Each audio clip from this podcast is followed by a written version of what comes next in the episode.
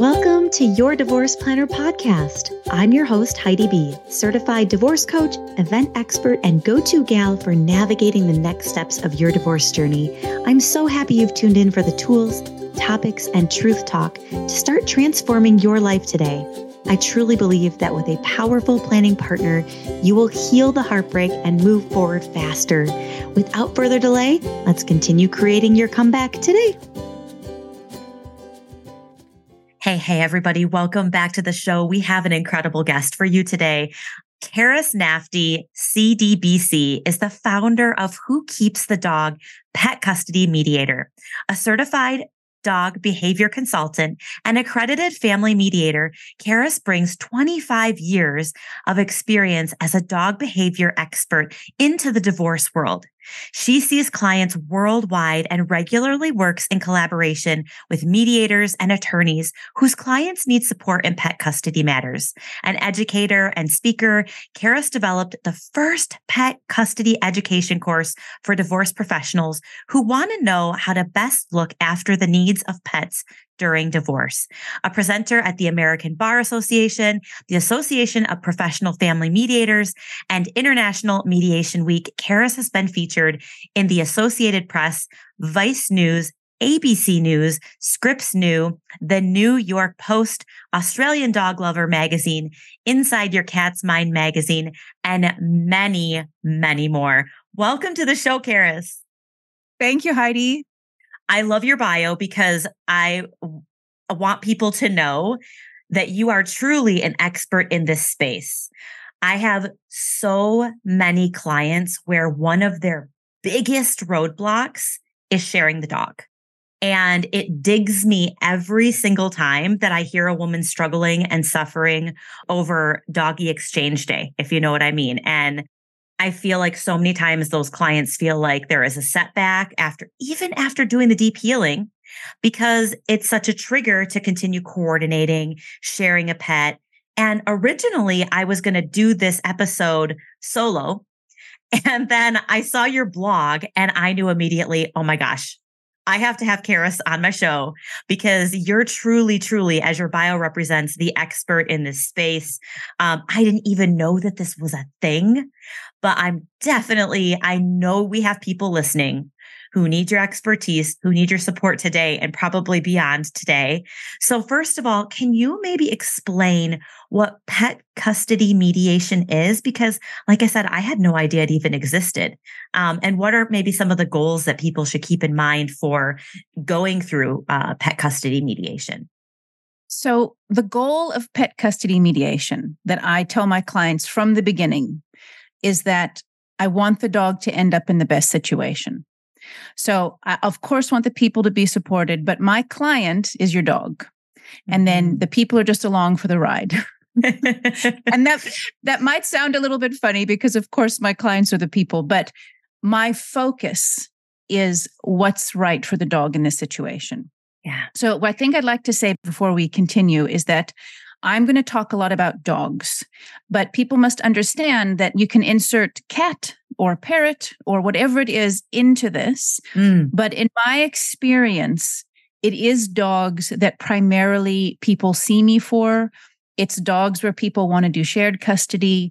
Um, the the nature of dogs as being such cute companion animals makes it very easy to make them into substitute children, which people will do whether they admit it or not. Yes, and less less so with cats because cats are just cats. Yes. so, so so everybody must just know I'm not I'm not favoring the dogs. Love the cats. I've got three cats of my own, but um, it's quite relevant when we talk about dogs because I think a lot of those things would be quite familiar to people.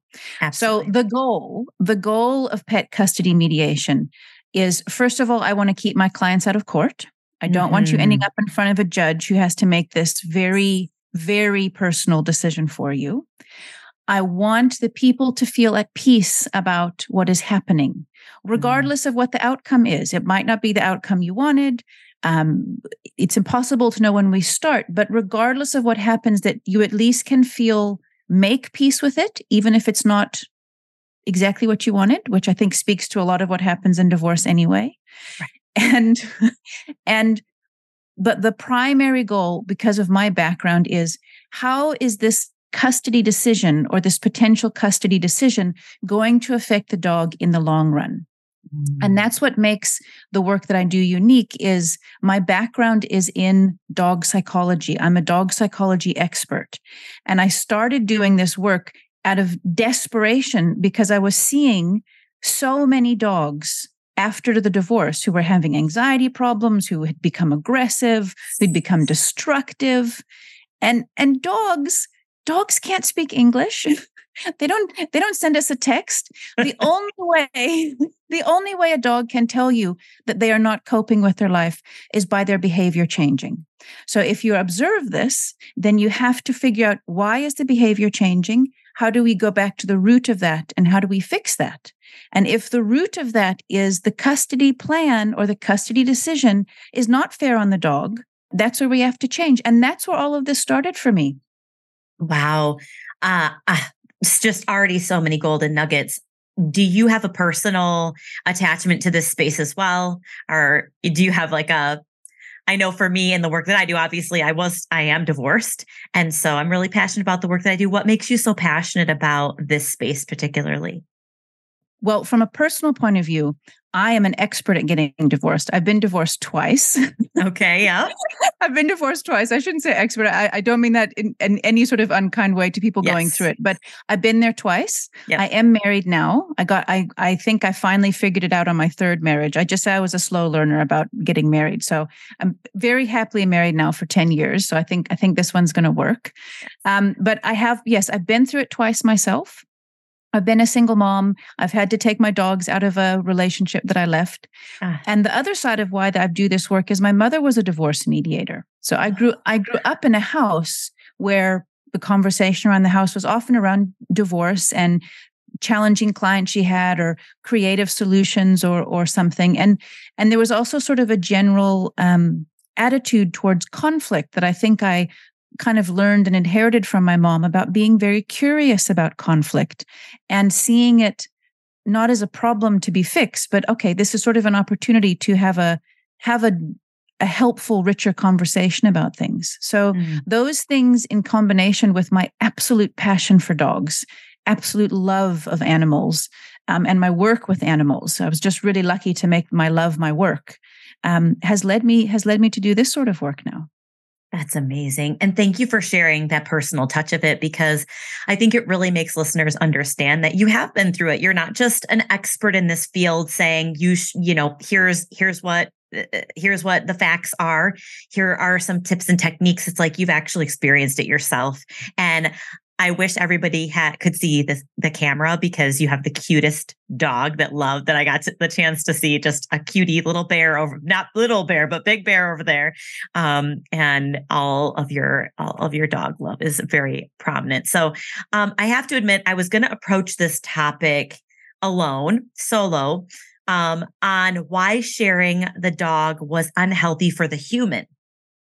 But after reading your blog, I realized that I had it backwards. And so I want to preface this conversation by saying that if you've already gone through the legal process um, concerning your pet, and our, we're not here to tell you that you did it wrong or made a bad choice, right? Um, my intention really for this podcast is really in hopes that we can get folks who haven't yet made this decision consider all of the factors rather than making this kind of heady, emotion driven decision that doesn't serve you or your pet in the long run to really take your time, get an expert on your side, and serve your future and your pet's future in the best way possible. So, maybe you can help us understand the impact of shared custody versus sole custody with pets or dogs? So, sole custody, in my experience, is something that sounds very appealing early on in the divorce process because it feels like, okay, that's fine. If we share Rover or pretend Rover for this conversation, then nobody has to say goodbye. And it puts off this potentially very difficult um, decision, or, or for some people, it's that is the decision that can kind of derail the whole divorce negotiation because of because of the emotions that are attached there. So it sounds like a very good plan, and very often people are quite um, they're quite motivated to be friendly and like, yeah, that's okay. So okay, we're we're we're trying our best to be friendly, so we'll agree on shared custody. Now, I agree with you that from the person point of view, it's not good, and we can talk about that in a minute. But yes. from the dog point of view, yes. Normally, what happens with dogs is that initially shared custody seems to work because dogs are cool like that. They're like, wow, let's go on an adventure. Wow, we're getting in the car. Wow, we're packing the bags. And they kind of enjoy the movement and something new. And dogs always get in, you know, they, they always follow us when we're excited and they get excited with us. And it's so kind of like I feel like sometimes you can go on vacation too, right? They're like, done this before. I've visited another person's house or I've, you know, exactly. gone to the, the dog park or this doggy daycare. I can, yay yeah, exactly. So, th- so there's usually a honeymoon period with dogs about shared custody. Interesting. And sometimes after a few weeks, but usually after a couple of months, the dog starts to realize that, oh, this is now happening all the time. And that is when you start to see the change in their behavior because they're not digging it anymore. It Becomes tiring and stressful for most dogs, not all dogs, to have to move back and forth between homes. Mm. Now, I really have to say not for all dogs because there are some dogs who are really fine with it, but not most dogs. And it depends very much on the breed of the dog and the background of the dog, because even though they're the same species, dogs are so different. I mean, Saint Bernards and Dachshunds and everything in between, their their personalities are very different, not just their physical looks. So the shared custody um, challenge for dogs is that they start to usually get tired from the going back and forth. And so you will see things like the dog not wanting to get in the car when it's obviously the handover day. Mm. You will see the mm. dog um, sleeping a lot more than they used to. Um, or on the other hand, you'll see a dog that was pretty mellow becoming a bit manic a bit more barky, um, wanting to dig up stuff, wanting to chew up things. Some dogs become a little bit aggressive. Mm-hmm. Like I had mm-hmm. one story where there was a family who had three kids and they had a small, very friendly dog, like very dog friendly dog. And unfortunately, it was a sort of um, dynamic between the two parents where the handoffs were a bit, were pretty toxic and not very, not very well managed. And what was happening is that the dog was moving with these three kids. Mm-hmm. And the kids, bless them, were hugging the dog all the time because they didn't like this transition either. And in hindsight, the dog was screaming in dog language, I can't handle these transitions. He was getting stiff when the kids would hug him. He would run and hide, and the parents would sort of grab the dog and put him in the car. And after a few times of this, the dog bit one of the kids right in the face. Mm. And you can't blame the poor dog when I put the story that way. But at the time, of course, the family is not noticing this poor little dog is not coping with what's happening. So that was sort of a very obvious, easy example about this dog is not coping with it. But the primary thing that you will see is a change in the dog's behavior where they either get a lot quieter or a lot busier. They act out of character. Um, very often they seem irritable or a little bit snappy or a little bit aggressive. Um, and they don't want to make the transition. They stop eating when they get to the new house. Mm-hmm. Sometimes dogs will start peeing inside, like peeing mm-hmm. everywhere, pooing mm-hmm. everywhere where they shouldn't. Mm-hmm. All of those kind of things. Um, dogs might either put weight on or they might get skinny, kind of like people, I guess. yeah. yeah. Depends. Two different ways for emotional handlings. Yeah. Yeah, exactly. Um, and but the the easiest tell is that the dogs don't they often don't want to get in the car if they suspect they're going to the handover is going to happen. So those sorts of things if people are observant enough they will see that oh this is actually not working for the dog. But it's very hard to be honest with yourself and to notice that in the dog in such a way. And what my clients tell me is that very often after we've sort of closed the door on shared custody and the dog is just living in one house it's like they come back to life. They're just, their good old self again. Whatever that whatever that is for the dog they've kind of calmed down and and settled down with it. So it's not i always this is the language i use and this is a this is the question that i i tell lawyers to ask when they study with me. Do you think the dog can tolerate shared custody? It's a it's a mistake to think that the dog, this is in the dog's best interest. It is not.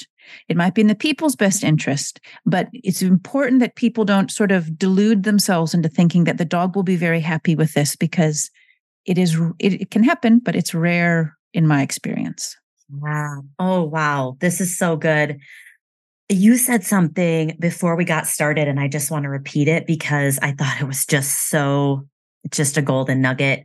You said it's really important to stop obsessing over the dog on an unhealthy like or people people start obsessing over the dog in an unhealthy way rather than actually dealing with what's really happening. What do you mean by that?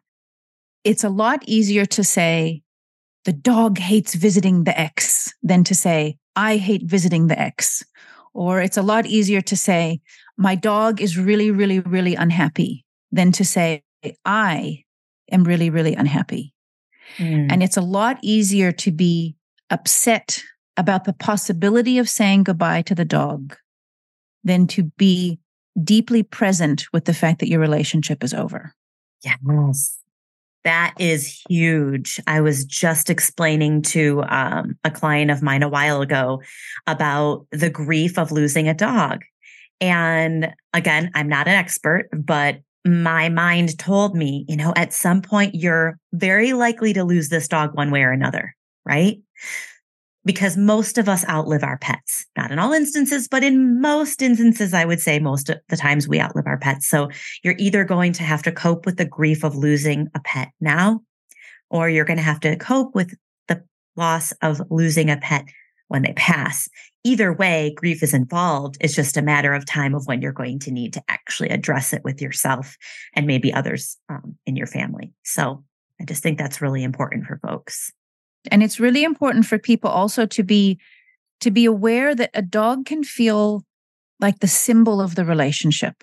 Ooh and and this the kind of love that you had. And i think this is more relevant often if there's no children. If there's human children the children kind of do that. Yes but if yes. there's no kids if you've got yes. fur kids then the, the dog is a reminder of the happy times and when you got a puppy together and and on all just the fantastic joy that most dogs bring us. I mean of course there's dogs with major behavior problems out there but you know for most lucky people out there their dog is is a joyful thing. Yeah. And the and and then suddenly that dog is is the thought of that dog being torn away from you.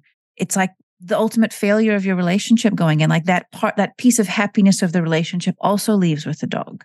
Mm-hmm. and that is part of what makes it so devastating. And also i think the sense of winning and losing and like if the ex gets the dog they won and you lost and all of that kind of stuff that goes with it. Absolutely. You know on this on this note I would love to give you some of the top reasons why owners tell me that they have to share the dog. This is why, this is what they tell me. I have to share the dog because, right? And then if you can educate us from a, a professional standpoint of, you know, all of your golden nuggets, that would be great. So the first thing, one of the things, first things that I hear is, but my dog is my child. This is, this is like another kid. This is a part of my family your dog is not your child. I'm sorry. I know it feels that way. And I I I fully know that it feels that way. But to imagine that your dog is a child means you're not loving a dog. You are loving an imagined creature that you think the dog is. And you have created a hole in yourself the dog is not designed to fill. It is a hard one because people do say, you know, but it's like my baby, it's like my second kid. But it's actually, it's, it's, I think this is just the tough love part. It's really not. And what you, what I tell people, because people tell me that also, if they really love their dog, if they really love it, they want the best for the dog.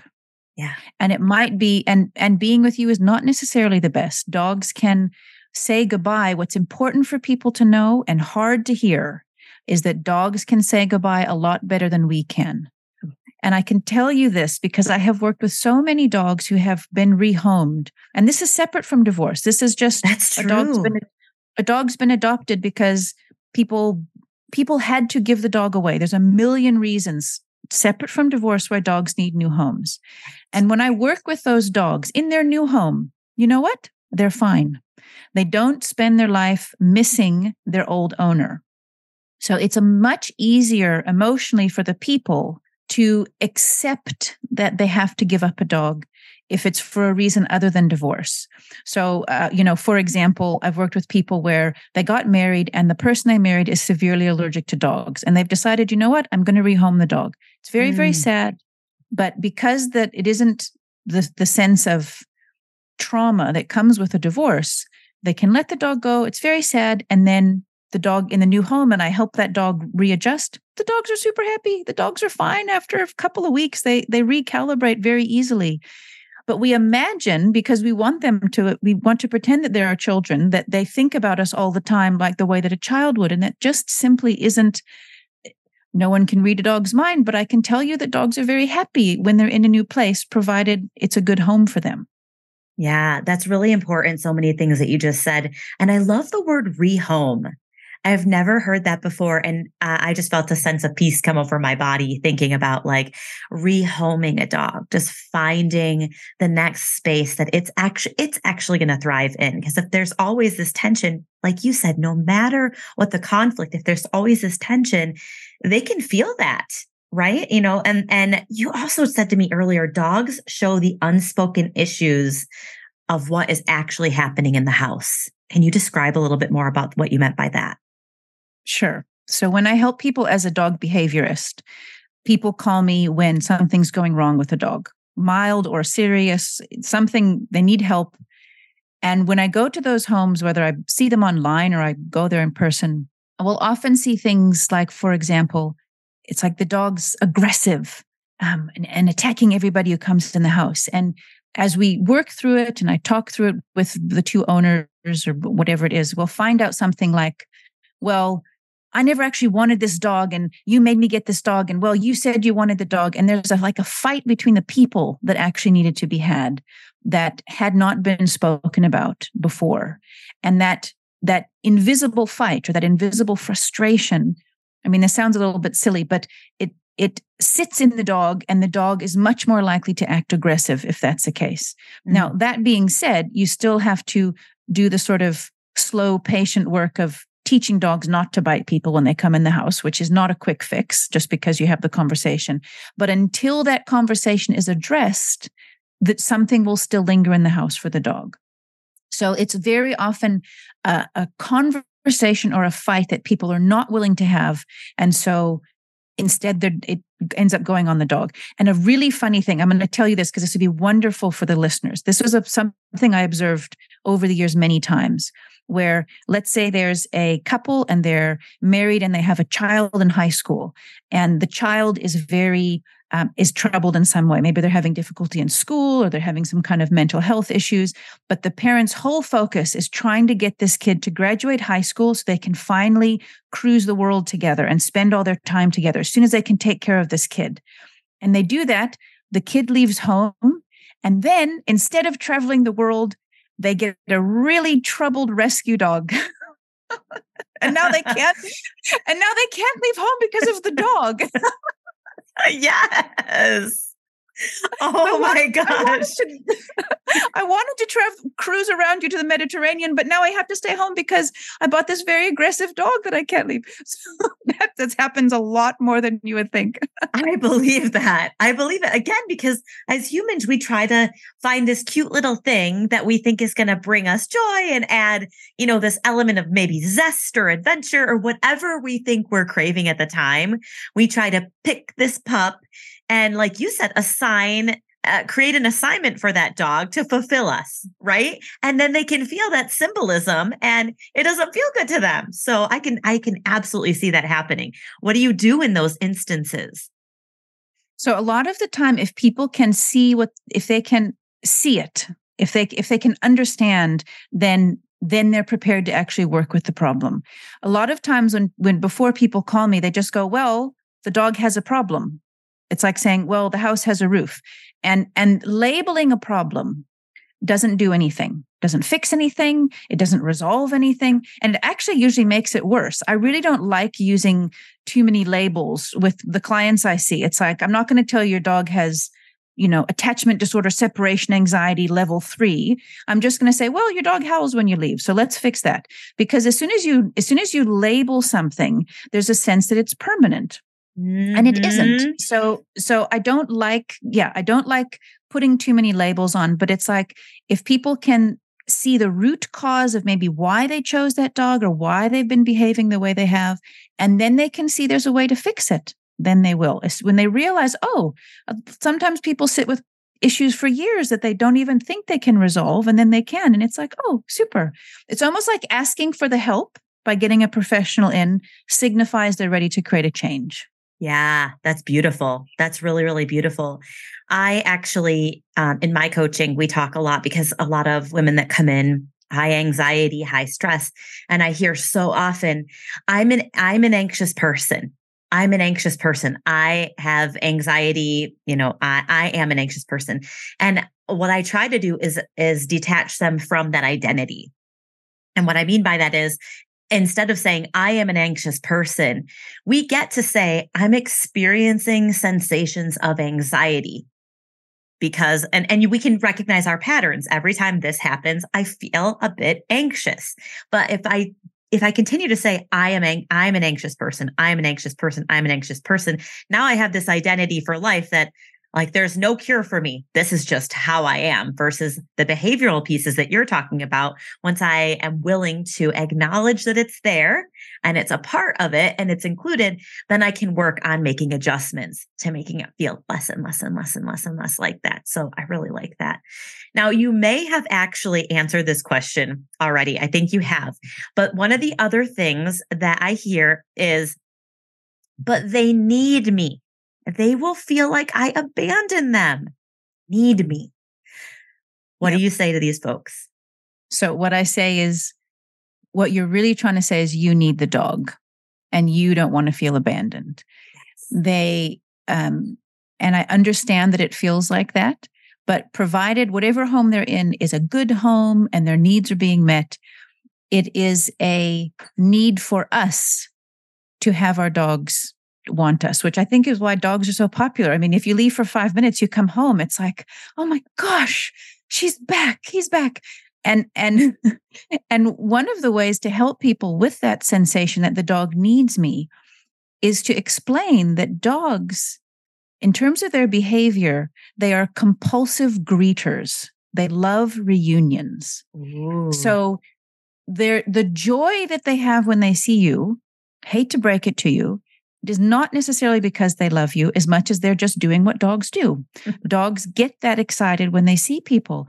And it's helpful to realize that because it's like, oh, yeah, it's this is just how dogs greet the world is they're just super excited when they see you again but they don't need you but what will make dogs anxious what makes all of this so much worse and this has a lot to do with the shared custody problem is if you the person are manic when you get reunited with the dog. It makes the dog feel like something is wrong, like you're anxious about something. So when I when people do want to do shared custody, um, I have a, a couple of recommendations for people. And the first one is is that you want to keep the comings and goings as boring as possible. You have to control yourself for your dog's sake. Don't get hysterical. Don't fall down on the floor and cry. Don't give them seven pieces of bacon.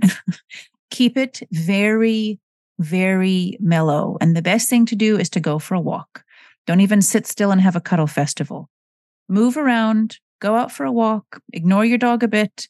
Um, and, and that is a way to soften the kind of emotional ups and downs that dogs go through when they say hello and goodbye.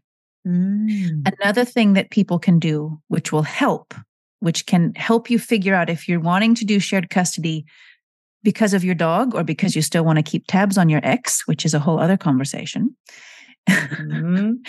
is to employ a dog walker to do the transitions for you. Yes. So you don't even have to see your ex. Get a friend, hire somebody, um, but have somebody else do the moving back and forth with the dog. Because it's a very hard moment for the dog when they say goodbye to the one person and hello to the other. Yeah. They can pick up the tension between the people and they're caught between the sort of saying goodbye from the one side and the saying hello from the other side. So that's another little tip um, is to do a, yeah, have a, a transition person to help with that. I really, really love that you shared these tips because um, I do have uh, I do have some folks who have said, well, it's actually it's it's too late. It's already part of our legal agreement.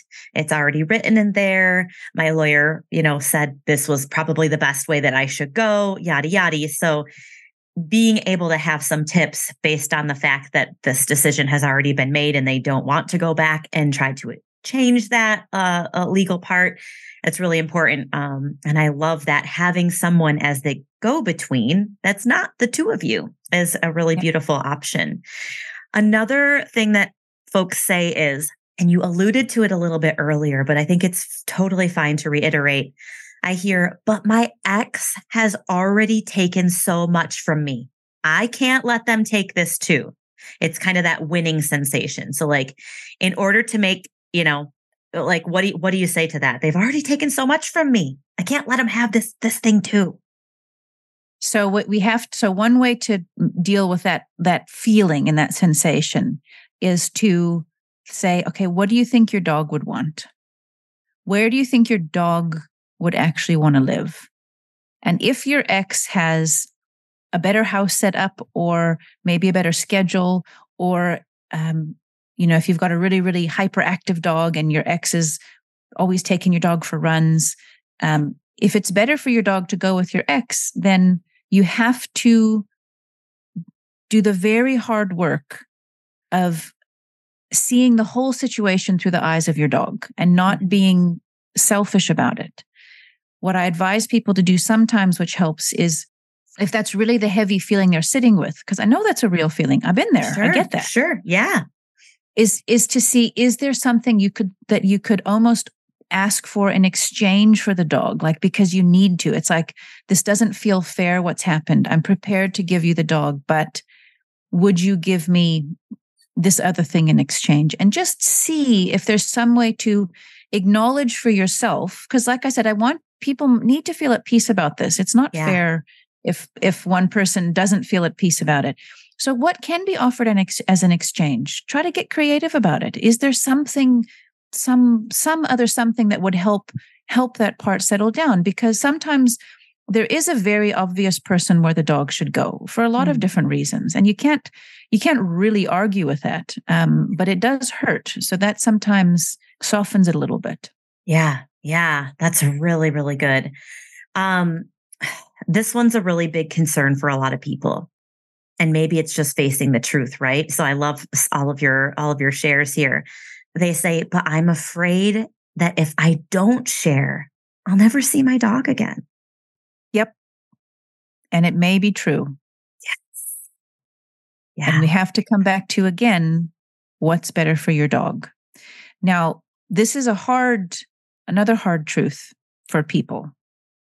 If you are going to say goodbye to your dog it is kinder to do it and not go back and visit them again. Mm. And I will tell you why. Okay. If your dog, so I said earlier, dogs can say goodbye easier than we can, which is very true. So let's say your ex gets the dog and, and you, for whatever reason, and you're going through the accepting that reality. From your dog's point of view, your dog will be a bit confused because this person who was in their life is not there. But usually, after between two weeks and a month, they're fine. They're settled into their life. Everything is cool. If you come back and visit, the reunion is fantastic, right? Oh my gosh, this person's back. I love this person. Your dog's doing jumping jacks and, you know, singing doggy songs. And then you leave again and then your dog has to sort of go through the adjustment period again of what, wait, that person came back and then they left. What I see behavior wise is that when people, um, when exes kind of drop in to visit the dog kind of randomly, this can actually cause a lot of anxiety for dogs because dogs start wondering is like, is today the day? Is today the day he's coming back? Especially if it's random. So they'll they'll start kind of waiting at the door or turning in circles or like jumping up every time the same kind of car comes around the corner or if they saw their if they saw their ex person you know in the dog park they look for them every time they're there um, so it's harder on the dog to have those visits precisely because you're not going to be a big part of their life anymore. Yeah.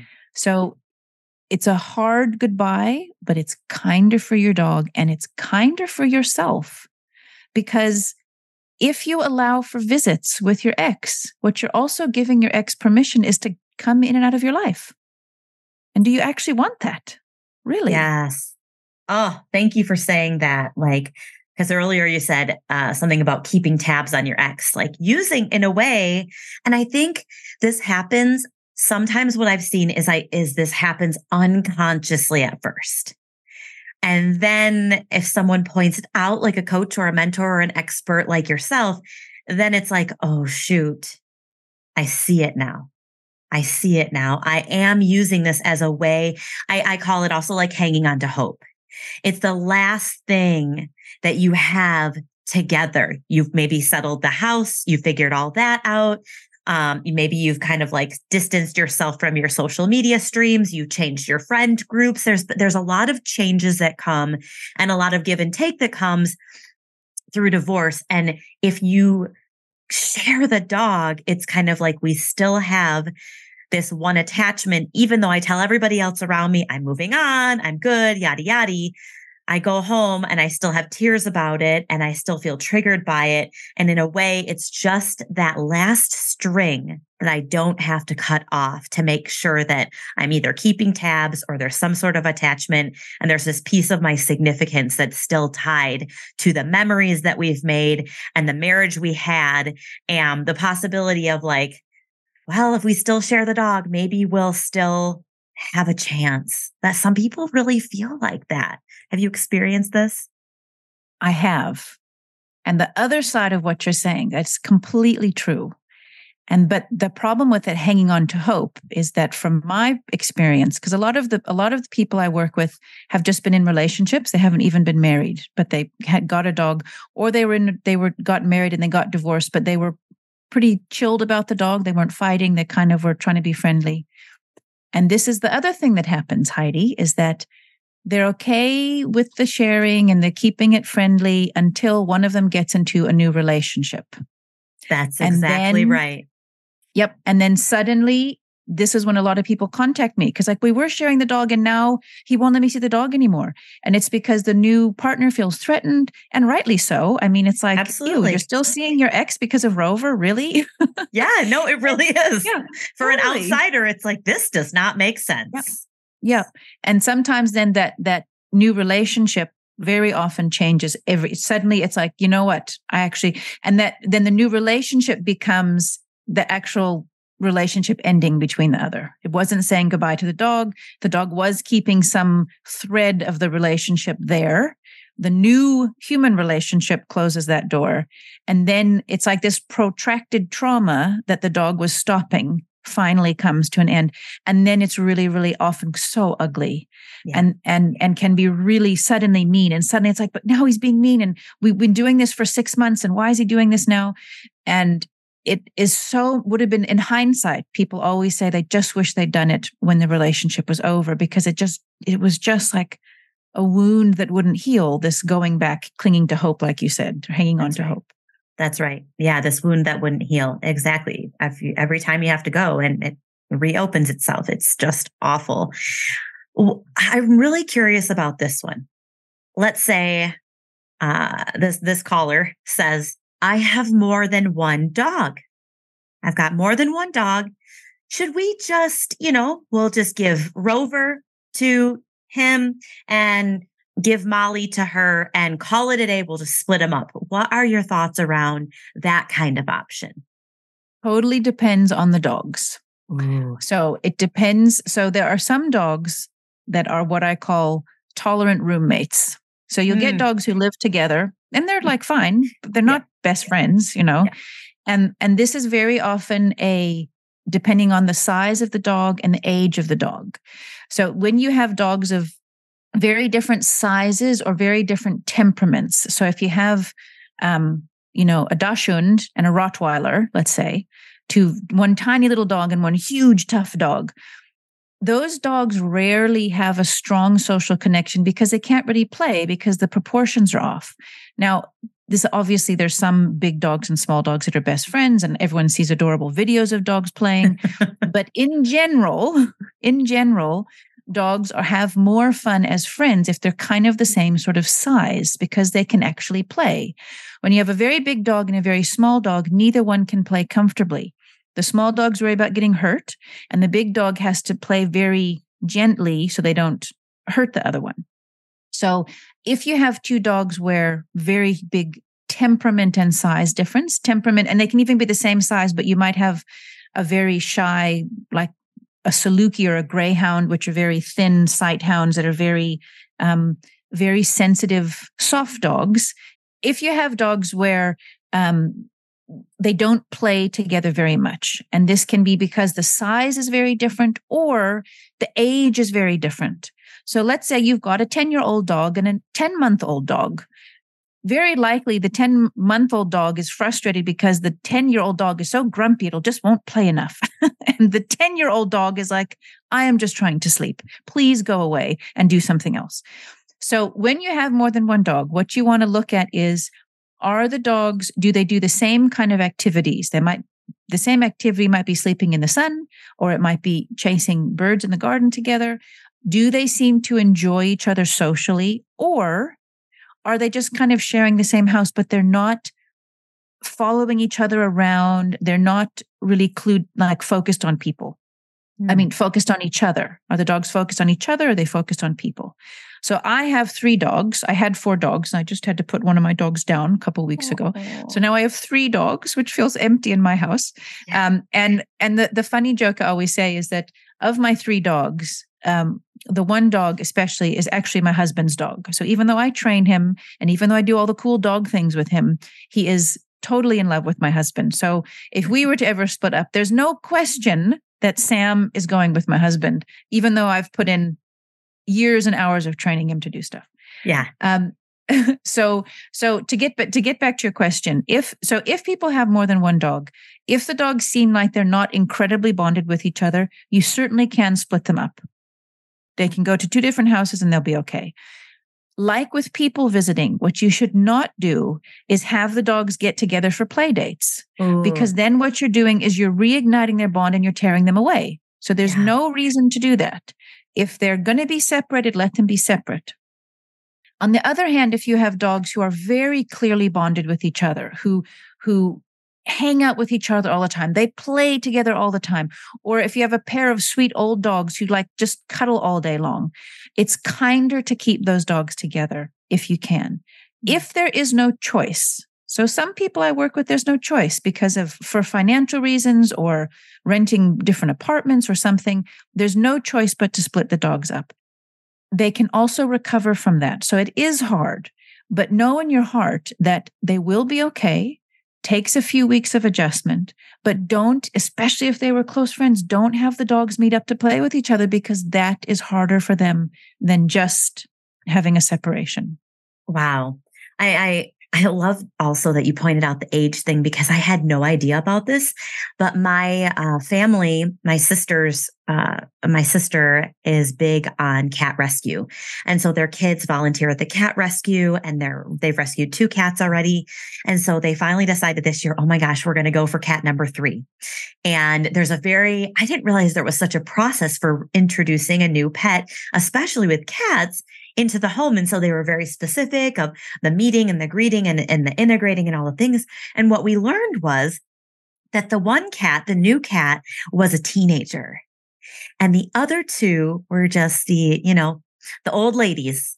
And the old ladies, they liked their home the way that it was, and it was neat and it was clean, and they all knew where they were supposed to be. And the teenager came out to play. Oh my gosh, Karis is holding up her beautiful cat. She's beautiful. Um, and the uh, the the young teenager cat we they had to actually put it back into um, the foster care place that that they had it at. And it ended up getting adopted and rehomed into the best possible situation. And i loved that love that story because it really is about the pet. Do they want another cat? Sure do they want to save more more animals? Sure but at the end of the day it's like what's the well-being of all the animals that were at play there? And it's something else that i've talked to my clients about is to remember that there are hundreds thousands of dogs pets waiting for loving homes and this could be your chance to bring love to another animal in need. It's not a replacement pet. It's simply a new, different love to give and an animal to get a chance to be rehomed. And I think that if we can kind of look at it from, again, like you're on here talking about the animal perspective, there's just so many animals that need good homes. Why do we have to you know fight over who get all of that and make it so so busy when uh, there's just so many pets in need. There's so many animals in need. Absolutely. There are there are so many animals out there and and if if you're if people listening to this if they are fighting over the dog if the dog is keeping them up at night it's not about the dog. Okay? It's about something else. You can be sad it can but but if that sort of emotion is racing through you it's probably so much more about the dynamic with your ex and how this had happened in the past and you know um, it could be a million different things. And i'm bringing this up to say that that also means you've lost the dog. You have lost the perspective of your dog and you won't be able to think clearly about what's right for your dog if you're just if it's if you're grinding your teeth about it at night or sobbing your eyes out about it at night. Yeah. So if that's happening you need to find a good friend you need to find a therapist you need to find a coach you need to find somebody who can talk you through what what is it that the dog is representing to you? And then you can make a clearer decision about it. I don't know what that decision will be but you can't make a clear decision if the dog is showing you as some deeper, older emotions. And it's just so easy to show it when dogs carry that stuff so easy because of because they're cute and fluffy and they don't speak English. So right. Easy. That's that's right. They don't have an opinion about it. They can't they can't speak their opinion about it. I think something that I like to share from the human perspective with so many of my clients is try to imagine yourself 5 years from now, 10 years from now, right? And and the version of you that is living a full, fulfilled whole life again. Not this version of you that's feeling like they're in defense mode, that is feeling like they're fighting for everything that they have, that feels like they're stuck in the divorce dish. Not this version of you the version of you in the future that's got it all figured it out figured out now that is maybe maybe your goal is to get remarried or find love again that version of you what is he or she doing and um, with that new significant other or version of yourself. Maybe this version of yourself is a new solo traveler and she's hopping around the globe or he's hopping around the globe and living a different lifestyle or getting a new job or whatever those things are that you desire for yourself. Keep that version of you in mind when you're making decisions um, about your pets as well. Because if you want to be that traveler, maybe you don't want that dog. If you want to have a, a, different partner, like we said earlier, maybe you don't want that dog attached to this new relationship. So it's easy to try to make decisions when it's all heated and our minds are stirred and cluttered. But let's take a time out to really think about what life's going to look like a little bit further down the road and the well-being of the dog a hundred percent. So I love that you've brought this perspective. It is pivotal. I know there's so many people who are going to want to get connected to you right away. I can't even tell you the number of people that I feel like are going to be calling you. Um, how can people find you, get more of you in their life? What do you have going on? The best way that people can get a hold of me is through my website, which is whokeepsthedog.com and and um, i offer all of my new clients a free half an hour discovery chat so for anybody who is hearing this if you're thinking about it if you think you might want some help or some support you can book a free appointment with me and we will just talk through and see see if what i do is a good fit for you. And what i also do is in addition to mediation i work just as a behaviorist helping people. It's like well my dog's pretty stressed about the divorce. It's like okay let's manage this from the dog psychology point of view. So I work in both both sort of camps to help everybody, dogs, people, everything calm down with it. So can visit my website. All my information is there. I've got a book coming out next year, which is very exciting. So I, it's just not out yet. I wish it was, but it's it's it's almost ready. So when that comes out, that'll also be available on my website. Um, and yeah, all of my everything is there. All of my media, all of the yeah, whatever people want to find out is on whokeepsthedog.com. Oh, that's a genius name for your website. And it exactly explains what people need to come to you for. That's so amazing. And if you guys scroll through the show notes, Karis is generously offering a beautiful code in our show notes for 15% off your first hour with her. So not only can you get your 30 minute consultation, you can also start working with her right away if it's a fit. So I always ask our guest two closing questions. So if you'll humor me for a minute more, what is one thing thing, Karis, that you love about you? Oh, what do I love about me? I love that I'm always asking questions and I always, always want to know more about what is happening. Ooh, curious questions are one of my favorite things in the whole world. and then the last question I always ask everybody is what does joy feel like in your body? Joy in my body feels like lots of puppy kisses, like holding a whole four Labrador puppies all at once. That's what joy feels like in my body. Or running in the ocean. It basically feels like being a dog, actually. So maybe I'm running in the ocean catching a stick, or I'm catching a frisbee, or I'm sleeping in the sun, you know, on my back. All of those things. Anything, anytime I see my dogs, that brings me joy in my body. Absolutely. That is the perfect answer from you for describing joy. And I can envision those moments in my own mind and it brings me joy. So I just want to thank you so, so much for today's conversation. I can't tell you how much this is going to really impact so many people's lives and relationships with their dogs and the future of their animals. So thank you for everything that you brought to us today. Thank you so much for having me. And to everybody else out there, a kind reminder that you are safe, you are loved, you are enough. Go out into the world, shine your light bright, and live a limitless life. We'll talk to you next time. Thanks for tuning in. If you loved our chat or know someone who would, take a quick screenshot and share it now. Or leave a five star review so this message can reach the masses. Let's continue connecting. Drop me a DM at Your Divorce Planner or go to yourdivorceplannerhub.com to start coordinating your comeback today. You can even schedule a free connection call to dive into your desires and understand how partnering with your divorce planner will be a game changer for your next chapter. Tune in next week for another transformational topic. And remember, you are loved, you are worthy, you are enough. Take care.